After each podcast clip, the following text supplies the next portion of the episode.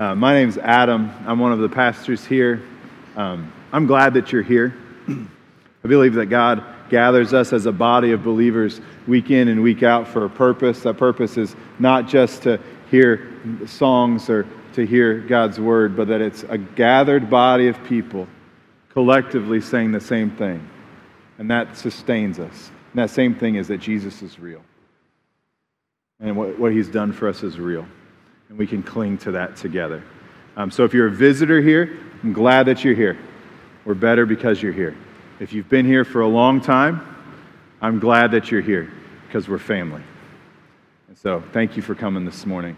Um, as we engage in the in the passage this morning, we've been reading through the book of Isaiah since, I think, September. We started the back half of the book of Isaiah, and we're, the whole idea is this concept of God's coming glory, that in Isaiah's prophecy over the people of Israel who are um, getting ready to be exiled out of their promised land because they've not followed what God has asked them to do, in that exile, that God's promise to them is that that's not the end of their story.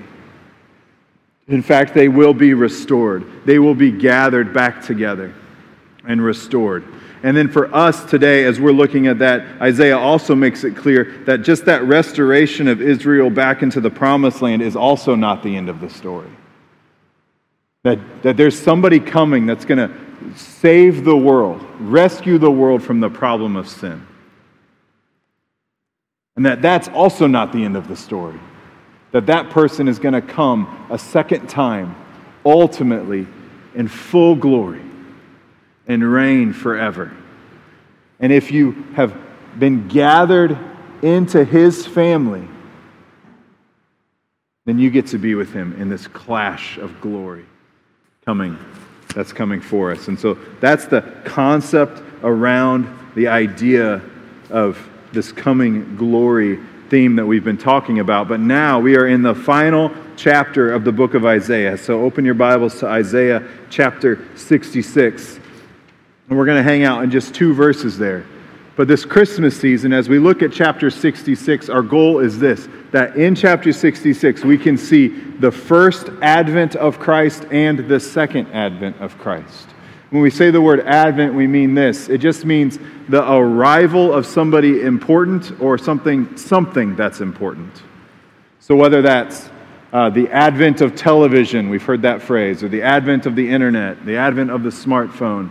And here we have the advent of Christ, the coming of Christ. And so in the Christmas season, we prepare our hearts to celebrate this arrival of Jesus in the first and then in the second advents. And in the passage we're going to read today, we're going to find God's comfort. I asked Blake over here what his comfortable thing was. What was it, Blake? Say it loud. A weighted blanket. A weighted blanket. I have one that my mom gave me, and it is significant. Just, you're out. It's pretty great. Um, it is a very comfortable thing. Uh, in the first service, I was telling a story. Um, Barbara Hicks was here, and it was it reminded me when I was a poor, single, twenty-something, volunteering in our student ministry here at the church. Um, one evening, just randomly, I got a knock on my door, um, and I opened the front door, and there is tiny little Barbara Hicks with a tray of her famous enchiladas. And what a comfort to a like twenty-five-year-old kid to receive sustenance for like, well, in my case, like a day. But, you know, most people could eat on it for a week, but this like tray of goodness, just great comfort to me. And we've all received those types of gifts, whether it's a, a comfy blanket or a, uh, you know, I'm so grateful that our family doesn't participate in the, if your family is like this, good on you, but the like matching P Js at Christmas time and you take a family photo, A, no, and B, finding some that fit me and my five-year-old is not going to happen. So we don't do that game. Like, but comfy P Js are a thing. Blankets, food. Those are gifts that we receive as comfort, but we find other things that bring us comfort, and we'll talk about those things later. But all of those things are temporary. A weighted blanket is only good for us when we're sleeping. You can't walk around in this world with a weighted blanket. A tray of enchiladas is only good for about thirty minutes while I'm eating it. And then it's gone. And I don't feel good. Right? Christmas P Js or the perfect Christmas picture or whatever. It's temporary. Can't, can't wear those around all the time. And, and here in this passage, we see God's true comfort. And so we're going to we're gonna talk about four things today, and, and, and I just want to give them to you up front so you know what they are. That God, God promises that His comfort is coming, and that His comfort comes through Jesus in His birth, His life, and His death. And that we, as a church, as the church, global, capital C church, have a role to play in comforting. And that in Christ's second coming, comfort is found for all of eternity. So today, we're going to be talking about comfort. So I'm going to read the passage, which is just two verses. I'm going to pray, and then we'll dig into this thing fully. Everybody on board with me? All right, chapter sixty-six, starting in verse twelve, says this. For thus says the Lord, behold, I will extend peace to her like a river, and the glory of the nations like an overflowing stream. And you shall nurse, and you shall be carried upon her hip, and bounced upon her knees. As one whom his mother comforts, so I will comfort you, and you shall be comforted in Jerusalem. God, as we read your word this morning, I pray that you break our hearts down. Whatever barriers we might have, whatever walls we might have put up before we even walked in here this morning, God, I pray that you just start pulling those things back so that you can speak straight to our hearts, including myself. God, let your word reveal your truth to us today. Let my words be few and your words be many. And all God's people said, amen, amen. In this passage, we see this idea of comfort, of peace coming. But to understand what it's talking about, we have to go back a few verses. And in verse seven, I'm not going to read the whole thing to you, but in verse seven, there's this prophecy about a son that is going to be born. And when the son is born, in verse eight, we see that a nation is born in a moment. That through this son's birth, then a nation is brought forth in a single moment. And this is a picture of God sending Jesus Christ, and for all those who believe in him, become a part of his kingdom, a part of his nation. And his nation, God's kingdom, is born in a moment. Not just the Jews, but all who've come and all who believe are gathered together as one body, the church. And it's born out of this baby. And then in verse twelve, God is speaking about this church, this global, big C, everybody who believes, church. Behold, I will extend peace to her, the church, like a river, and the glory of the nations like an overflowing stream. God extends peace to this church like an overflowing river. And you, so now it gets personal, you shall nurse, and you shall be carried upon her hip, and bounced upon her knees. God extends his peace to the church, and through the peace that the church has received, we collectively, as people who are a part of the church, can be nursed, carried, and bounced. Nursed, carried upon her hip, and bounced. Or put it this way, nourished, sustained, and nurtured. So the church plays a role that we collectively as people will be nourished, sustained, and nurtured by the church. And then God gets personal even more in verse thirteen. As one whom his mother comforts, so I will comfort you, and you will be comforted in Jerusalem. God promises to comfort us in the same way personally. So it's this kind of triple level of God's peace. God's peace comes to us personally. He comforts us like a mother does a child. And then because we've been comforted by the love of God, we are now a part of God's nation, His kingdom. And so as a part of His nation and kingdom, we have a role to play of nurturing, of nourishing and sustaining those who are in our midst. God's comfort plays a role personally and in the church. We see this promise fulfilled in the person of Jesus. He establishes His church and invites all to know His comfort. But for the people of Israel, in this time, they are then exiled, restored back to Jerusalem. They rebuild the city and start living their lives again as God's people. But this promise of this son and this nation and this peace was made seven hundred years before Christ was born. And so for seven hundred years, where is this promise? We're waiting for it. And for four hundred years before Jesus is born, the prophets go quiet. God isn't moving and God isn't speaking to the people of Israel. Things are looking bleak. It's a tough time.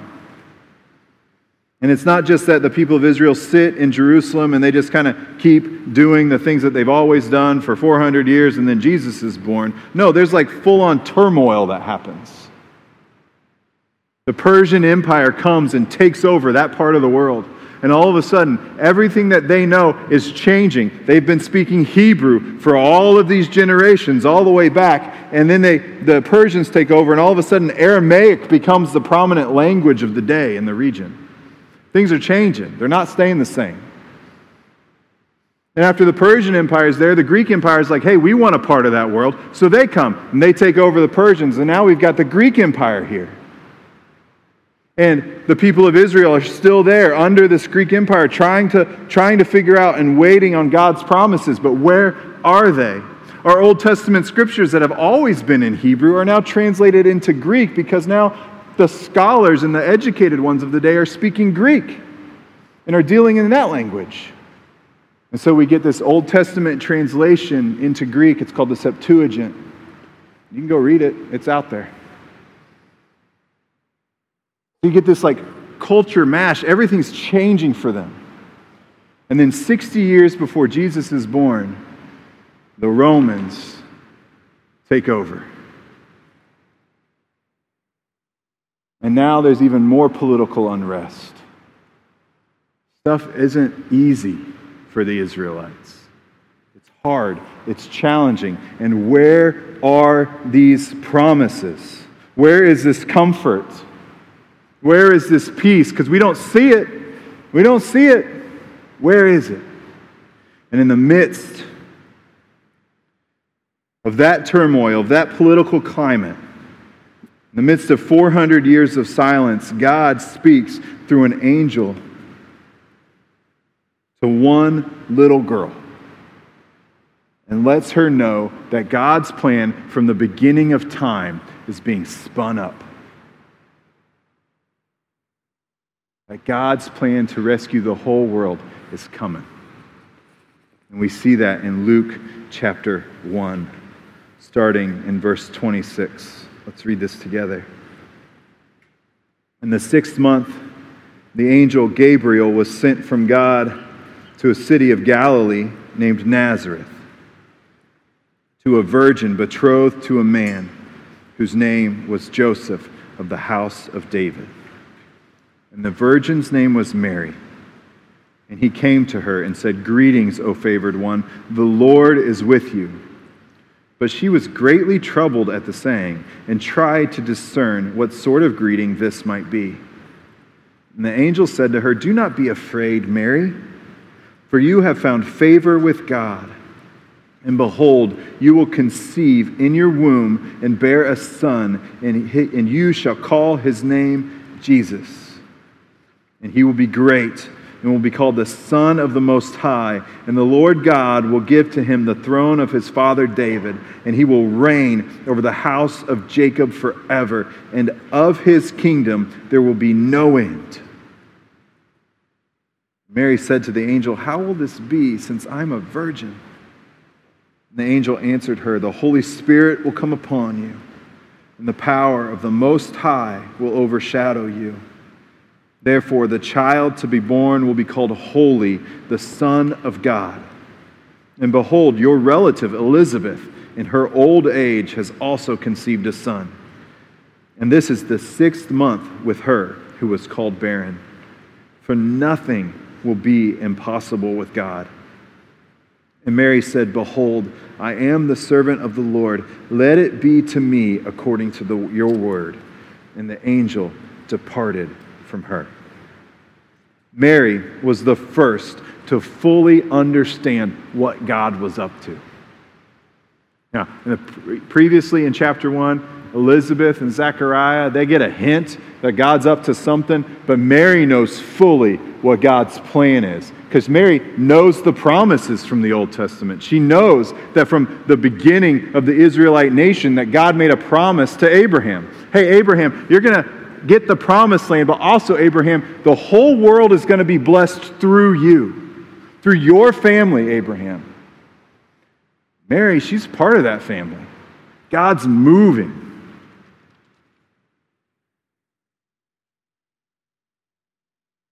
Verse thirty-three, "He will reign over the house of Jacob forever."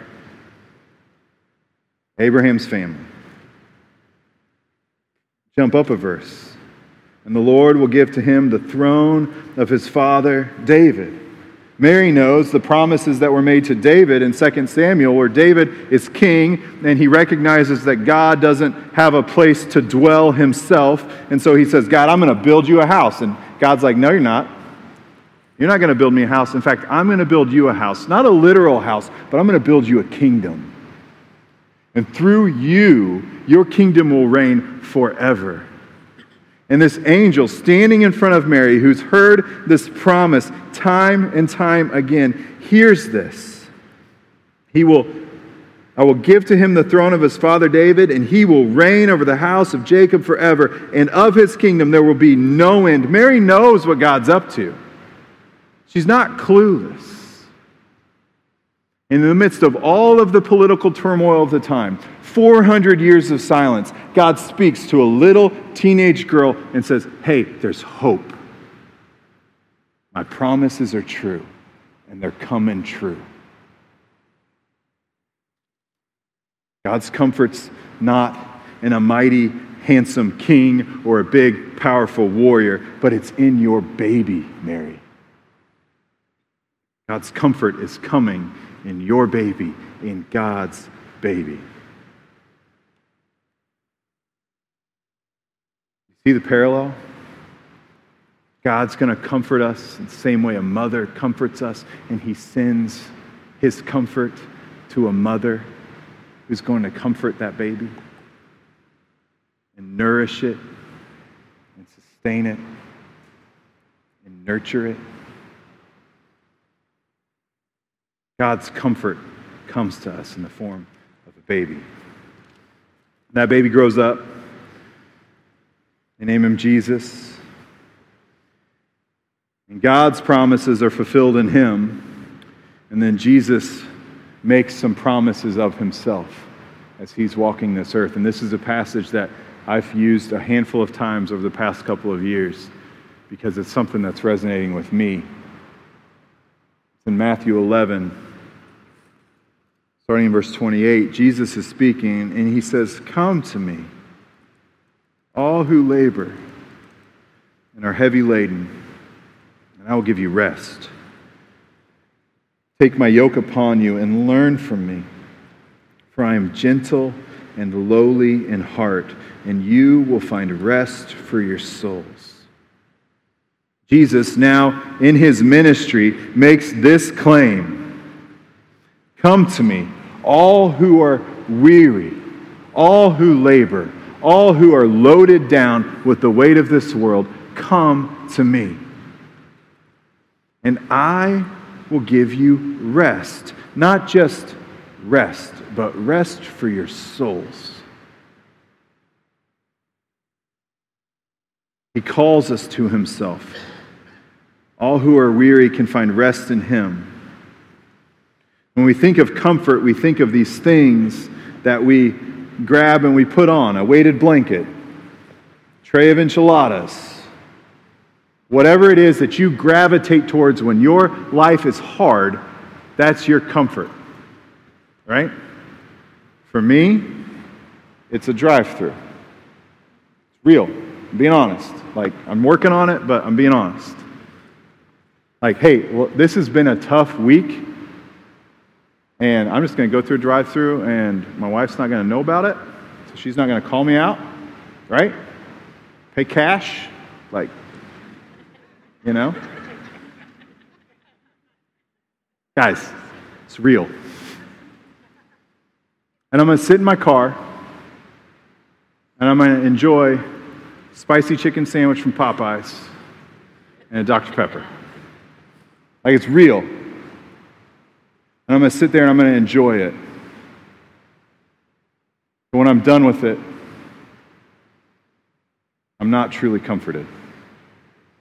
For that few minutes, because I eat fast, just like a minute or two, I feel better. But then it's immediately gone. And there's no greater value, there's no greater nourishment to me. It's just gone. What's the thing that you gravitate towards when you're seeking comfort? What's the thing? We all have them. And they're all real. You see, the problem with the way that we grab for comfort is that all of them are temporary, no matter what it is. Anything this side of heaven that we grab for comfort is temporary. It will not sustain us. And the reason we need comfort to begin with is because sin reigns rampant in our world and in our lives. We might think that we're good people, that everything's great in our lives, but I guarantee you, you woke up this morning and probably before you got here, you sinned in some way, because I did. And I got up at five a.m. and left the house at five thirty. Like, there's not a whole lot of time there. I'm, and I'm by myself. Like, it's real.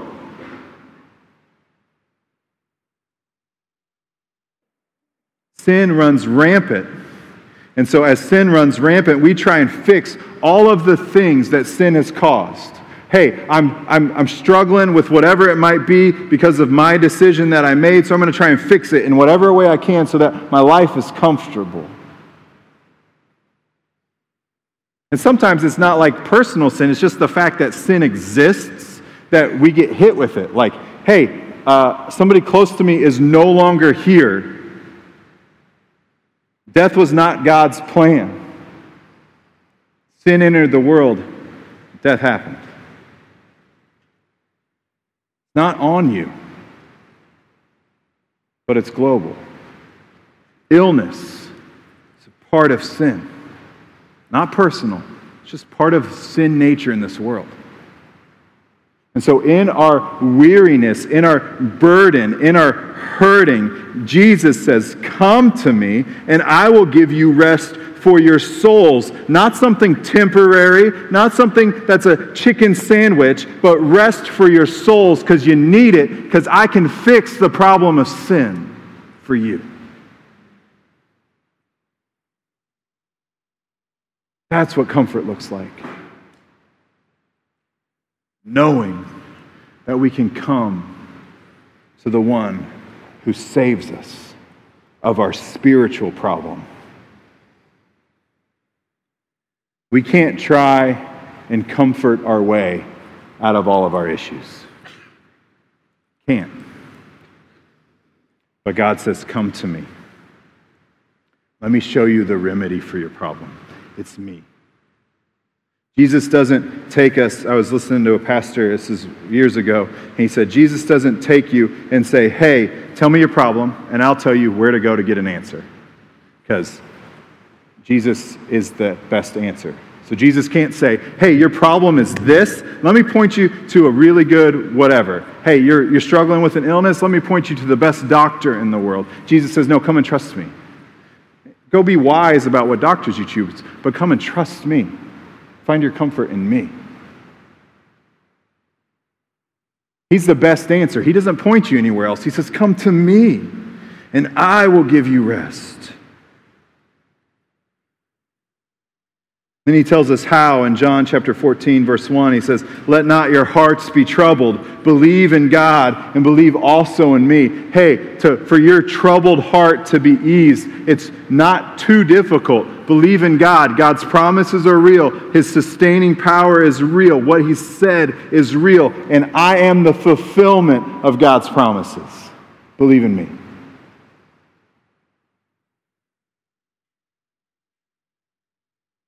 Our unsettled hearts can be calmed. Believe in him. Trust in him. Come to him.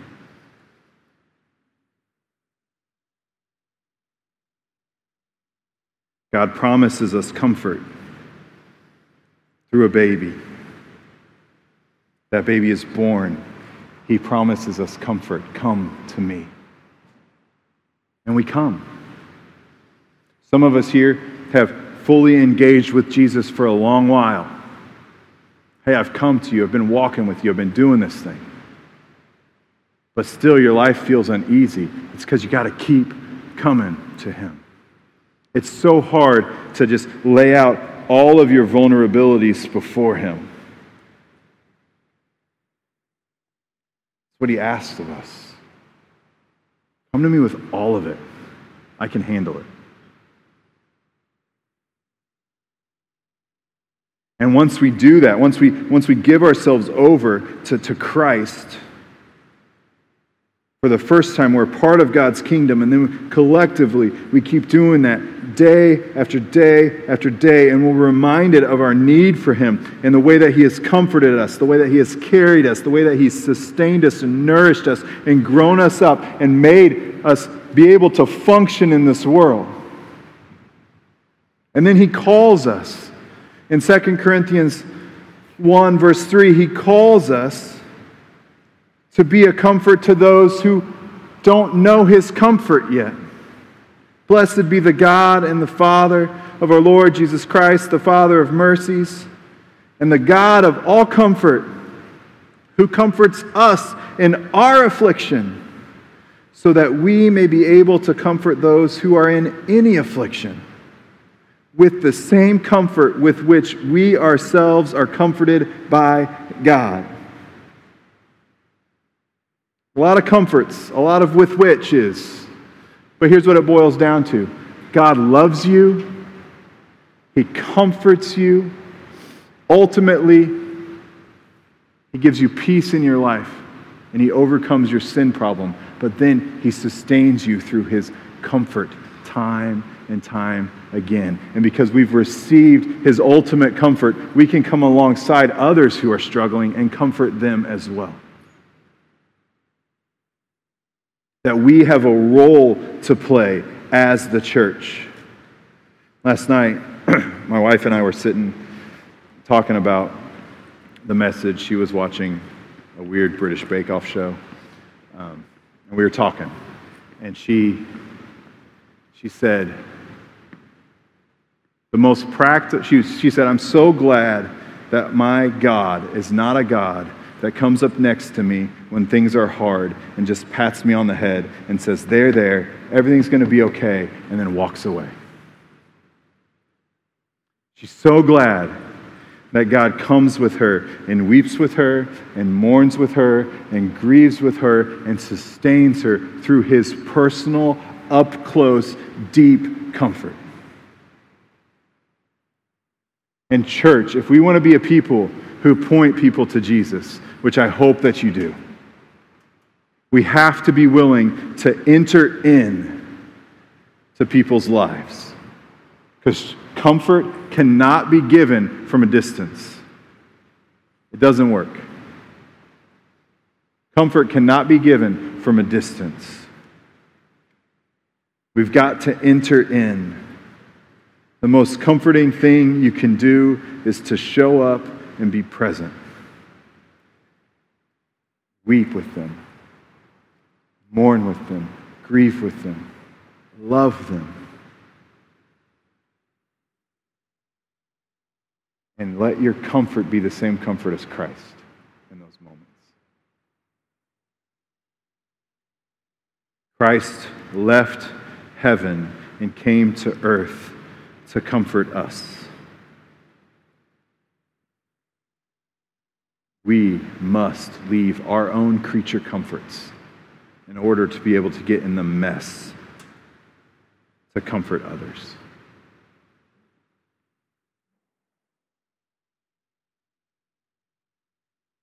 God's comfort doesn't end with just Jesus coming and dying on the cross for our sins and making a way for us to get to heaven. It doesn't just end there, because he doesn't just then leave us here to fend for ourselves for the rest of time. Ultimately, God's comfort comes in his second coming. Jumping back to John fourteen, let not your hearts be troubled. Believe in God, believe also in me. In my Father's house there are many rooms. If it were not so, would I have told you that I go to prepare a place for you?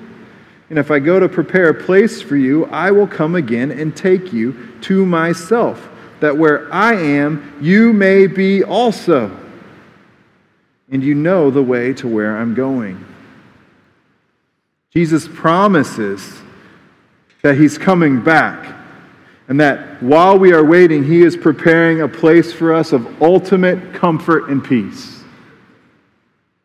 And that in his coming back, he says, I want to take you to myself, because where I am, there you may be also. He wants to come back and get in the junk with us and say, no, you are mine. Let me be your comfort. Let me be your joy. In Christ's first advent, we see the promises of God fulfilled in the person of Jesus Christ, in the birth of Jesus. But in the second advent, the comfort of God is fully realized for all of eternity for those who believe.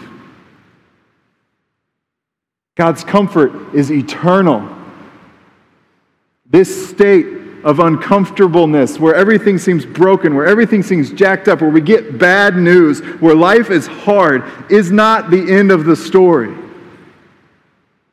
He's coming back in his glory. He brings us close and says, where you are, where I am, you will be as well. Come. Let me show you my comfort. You know the way to get to me, he says at the end of this passage. You know how to get to me because I've told you. Believe. Trust me. Come to me. I'm here. Christ's love for us is huge. And today in this place, God's comfort is for you. God wants to comfort you in whatever condition you're in right now. Whatever news you got, whatever hurt you have, whatever sin you have in your life, God wants to comfort you right here, right now. Come to him. Come to him. Your troubled heart can be eased in him. Your weary soul can find rest in him. His comfort is for you. Adam, I'm already a Christian. I've already been doing this for a long time. That's great, and that's fine. Keep coming to Christ.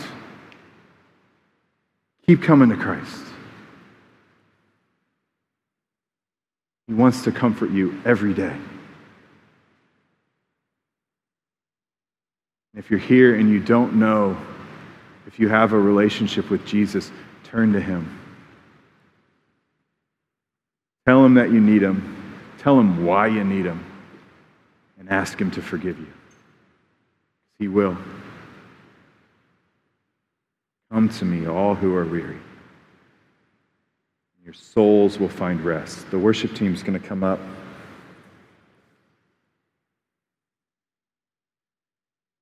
We're going to sing the same song that we sang earlier. But here's why. Because if we're lonely, this is our chance.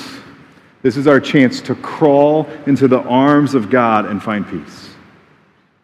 If you're sorrowful, this is your chance to come and put your head on his chest and weep and find infinite comfort.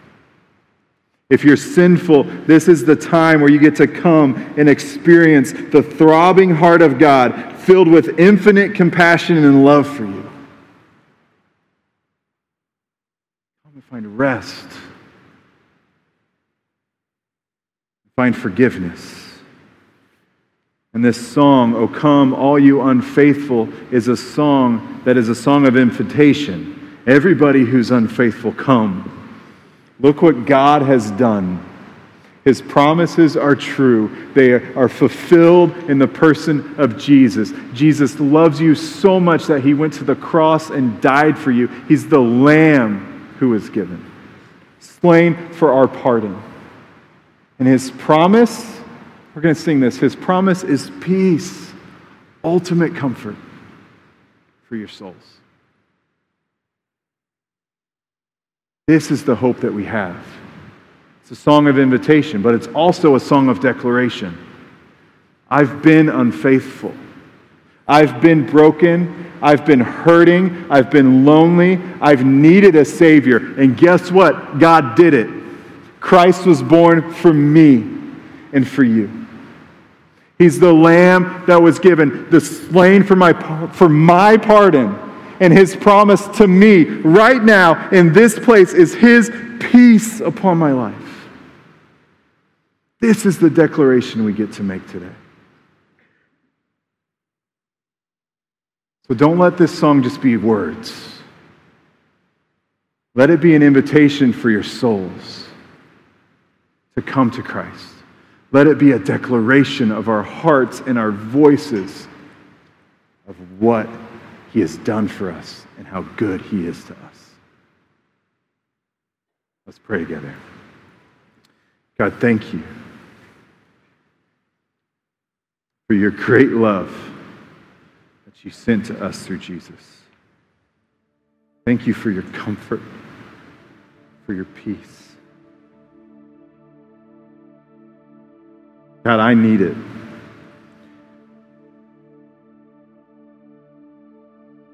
In my life, I run to things constantly that are not you, that bring me no ultimate comfort. But God, I turn to you today.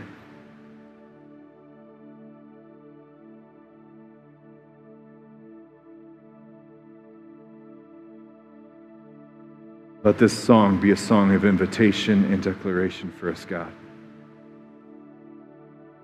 And let your people sing it with full voices, with hearts full of your promise.